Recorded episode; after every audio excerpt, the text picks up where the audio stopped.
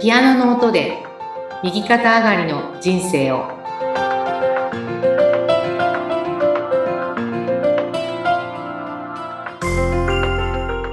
皆様こんにちは東ひかりです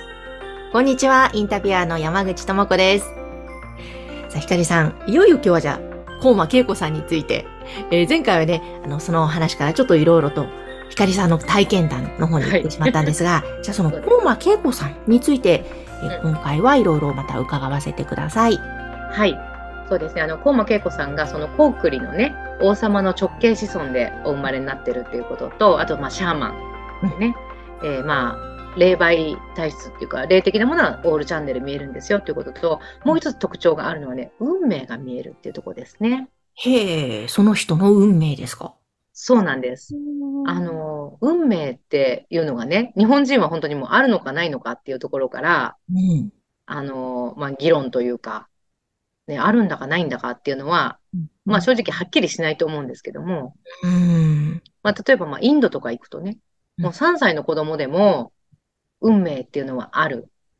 うんで、その運命からは逃れられないっていうふうに、まあ、そういうふうに考えてる国もあるんですね。はい。で、まあ、あの、本間恵子さんはその人の運命が見えてしまって、もう子供の時からね、うん。まあ、それがこう、まあ、まず大変な状態ですよね。その、例えば、まあ、若い男性がいらっしゃって、うんその人が、こう、もうすぐね、この人、なんかこう、命の灯火がね、小さくなってるような感じが見えたりするんですって、こう中に。ええ。そうすると、もうすぐこの方はね、命が尽きてしまう、死んでしまうんじゃないかっていうような風に見えちゃうから、うん。まあ、ね、お母さん、あの人ね、もうすぐ死んじゃうよっていうようなことをね、まあ子供ですからね、うん。そのままこう口に出して言っちゃったら、もう口こうやってね、やっぱこう、お母さんがそんなこと言っちゃいけませんってななるじゃないいですか。はい。で、まあ、あのー望んでる、もちろんわけではないから、うんね、あのーそんなことにならなきゃいいとは思っていても、やっぱり、でね、お母さんも大丈夫よ。ね、あの人は若いし元気だから、そんなね、すぐに亡くなったりしないよっていう感じで、お母さんも言ってるんだけど、うんやっぱり河野さんはそう見えてしまう。うんで、まあ、実際やっぱりね、亡くなってしまうんですよ。ほう。あね、突然やっぱり事故に起こる、ね、事故に遭っちゃうってこともありますし、人ってね、わからないじゃないですか、そういう意味ではね。ね、私だって、山口さんだってね、うん明日のことは本当に誰にもわかんないわけで、はい。ね、今日たまたま乗った電車がどうなっちゃうかわかんないし、うやっんぱ。りそういう巡りっていうのがありますよね。だから、まあ、河野さんはそういうのが運命として見えてしまっていたので、うん子供の時からそれがもう、まずは、ね、辛いですよね。こう、自分見えるけど何もやれることがないっていうのはね。ねえうんはいだったらなんで見えるんだろうって。うんで、あのーまあ、人って、その運命のね、枠から全然出られずに、うん決まった、その、レールの上をねうん、とにかく、もう過去の繰り返しなんだそうです。うんその運命っていうのは、うん先祖代々のものだったり、まあ、霊的なものだったりっていうふうにおっしゃってますけど、それが、お母さんの体内に生まれた時のこのね、綺麗な光り輝く命にこう、どんどんどんどんこう重なってきちゃうんだっていうふうにね、おっしゃっていて、で、そのもう、過去から受け継いだものをそのまま繰り返して生きているのが人間なんだっていうことを、コマさん分かった時にね、本当にもうなんかこう、何なんだろうっていうね。だって過去の繰り返しを生きるってすごい虚しくないですか。そうですうね。ん。ね、まあ、過去の人が、例えばだから、先祖がこう、ね、やってもやっても成果が出ない。いいことや。やってんのに報われないっていうような経験をしてるとするじゃないですか。はい。それがまあ、例えば私の命に宿ってしまっていたら、私はいくら頑張っても成果が出ないっていうね、うんことを。そう運命って変えられないんでしょうかっていうそうそうそう、だから、 思っちゃうよね。そのそうなんす。ですよ。はいやっぱり、コウマさんから見れば、やっぱ変えられなかったんですね。ほう。あの、頑張って変わる部分もあるうんんですよね。こう、それこそ自己啓発セミナーとかっていっぱいね、世の中にあると思うので、うんで、あの、コウマさんも実際ご自身がね、うんすごく、あの、まあ、痴漢に遭いやすいっていうか、ええあの、そういう状態だったらしくて、はいそれは、それはもう悩みですよね。うん。もう嫌でしょうがないですよ、そんなのね。そうですね本当に生きてることがね、辛くなっちゃいます。うん。ねで、あの、まあ、痴漢に合うわけだから、痴漢の方が悪いと思うじゃないですか。うん。はい。やる方が悪くて、自分は被害者ってなりますよね、やっぱね。はいだけども、まあ、井崎慎先生に出会った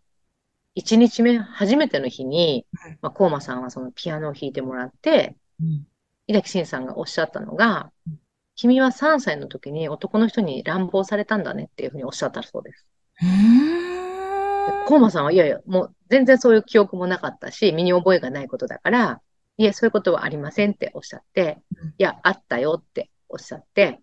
いや、ないんですって、まあ、このやりとりがね、まあ、3回ぐらいっておっしゃったかな。でもう、コマさん最後に、なぜ今日出会ったねうん、今日初めておお会い、会った人間の3歳の時のことをね、そういうふうにこう断定的に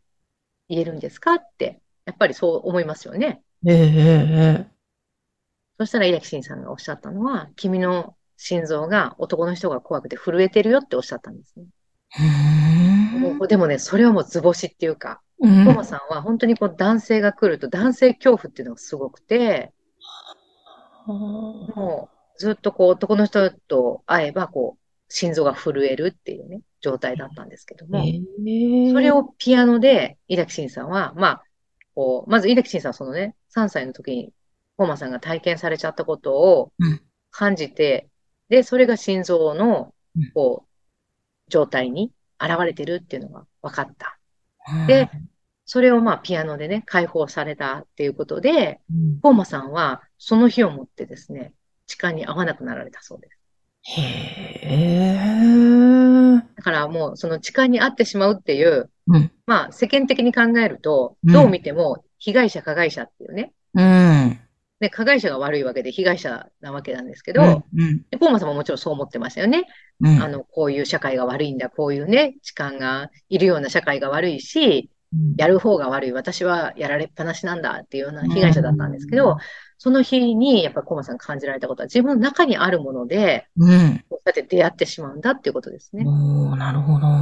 はい。だってこう一緒に電車に乗っててもね、うん友達と、コはマいさんがね、高校生の時にうん、全く同じ状況で、同じ時間、同じ場所にいるのに、うん自分は痴漢にあってとも、隣にいる友達は会わないわけですよ。おーこれはやっぱ持って生まれたものですよ。なるほどそれが運命なんですよ。うんあでもそれをそこで運命が変わったわけですかそうです。あの、まず、井滝新先生にこう受け入れてもらうっていうことが起こったわけですね。おーあの、成長するために一番大事なことっていうのはうん、誰かに受け入れてもらうことなんですね。あそうなんですねはい。なので、で、あの、コマ恵子さんは、その3歳の時に、まあ、いたずらされたってこともあるし、その、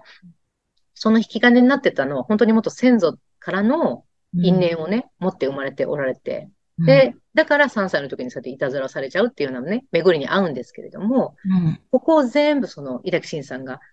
需要、受け入れて、まあ、ピアノでね、どんどんどんどんそれを解放していってくれたから、なくなっちゃったわけですね、こう、中から。だから、うん運命が解放されるっていうのはそういう状態なんです。なるほど。運命が解放されるっていうは表現い、そうです。ね。だからまあ、あのーまあ、運命っていうとね、まあ、いろんな意味取っちゃうと思うけどうん、まあ、宗教で言うと、カルマとか、うん業とか、宿業とか、うこう、んもう、宿っちゃってるっていうようなものですね。だからそれが本当にまあ命に、こう、絡みつくように、こう、入っちゃってる。状態ですね。内臓とか。うん、うん、で、うんコウマさんはそういうのが見えるんだけれども、まあ、うんご自身のその3歳の時の経験っていうのは、い井崎新先生によって初めてうん、こう、解放されたっていうことで、おっしゃってたのが、やっぱりその、男性恐怖もあるし、その、うん、地下にね、あってしまうっていう、すごく嫌な状態もあるから、うんあの、催眠療法とかね、そういうのもなさったそうです。へで、えそれでこう意識が変わるから、催眠療法だと。はい。確かに男の人は怖くはなくなったらそうなんですね。うん。だけども、心臓が震えるのは変わらなかったっておっしゃってます。体の反応が変わらないから、のずっとやっぱり痴漢にも合ってしまっていたし、その自分の気持ちだけはちょっと軽くなったんですね、催眠療法によって。でも根源解決はできなかったので、うん、で、まあ、その、イタキシンさんに初めて出会った時に、うん。運命解放してもらって、まあ、男性恐怖もなくなったし、うんで、こう心臓の病気だったのがはい、それも治っちゃったんですね。へえ。心臓の病気も抱えてたんです心臓、まあ、心臓の病気がね、もう先祖代々あったから、これも遺伝だと思っておられたそうなんですかけども、まあ、実は、やっぱりその男性恐怖っていう状態が、もう体がこわばっちゃうっていう反応になって、それがまあ心臓がね、凍てつくっていう。うんそれがもうどんどんどんどん心臓を悪くしていってたのが、うん。まあそこまで治っちゃったっていうね。で、男性に対しても、今までは男性全部がもう怖いっていう状態だったのが、うん。まあ一人ずつ違うじゃないですか、男性って言ったって。うん。そうそでんすな。ね、10羽人柄芸でね、あの、男性というようなものがいるわけではないですから、はいね。優しい方もいれば、ね、厳しい方もいるし、うんでいろんな方がいらっしゃるわけで、はい。でやっとね、そういうことを、あの、こう、そのまま受け入れられるっていうね、状態になったっていうふうにおっしゃって。へえ、だ、大きな変化。そうなんです。だから、あの、ねそのまま受け入れられる、そのままこう分かるっていうのが、やっぱりこう感受性のいいっていう状態なので、うーん。ですごくこのね、一つのエピソードは、私はものすごくいろんなことをね、あの、本当のことですよね。こう人間ってどうなってるんだろうっていうことのはい。心理をわかる、すごくね、わかりやすいお話だなと思って、あの、小間恵子さんはね、あの、講演会をよくなさっていますので、うん。あの、そのご案内も私の LINE 公式の方でね、ご案内してますので、あの、まあ、今のお話はね、私が小間恵子さんの講演会でお聞きして、すごいなーって、いつもこう感心する。あの、そしてまあ、聞くたびにね、コーマあのさんのお話って本音でお話しされますから、はい。こうね、深まっていくんですね、理解が。うーん。まあ、ある意味こう、ストーリーとして同じ話だったとしてもですね、はい。自分の状態で、こう聞く側のね、私の状態でうん、気がつくことが本当にたくさんあって、はい。自分の本音が生まれてくる時もあるんですね。うーなので、ん。まあ、コンサートも素晴らしいんですけども、コーマ恵子さんの、ね、講演会も素晴らしいですので、はい。 LINE 公式からあのスケジュールなど見ていただけたらと思います。ですね。ぜひ皆さん LINE 公式アカウントはこちら番組の概要欄に掲載していますので、ぜひご登録ください。ひかりさん今日もありがとうございました。ありがとうございました。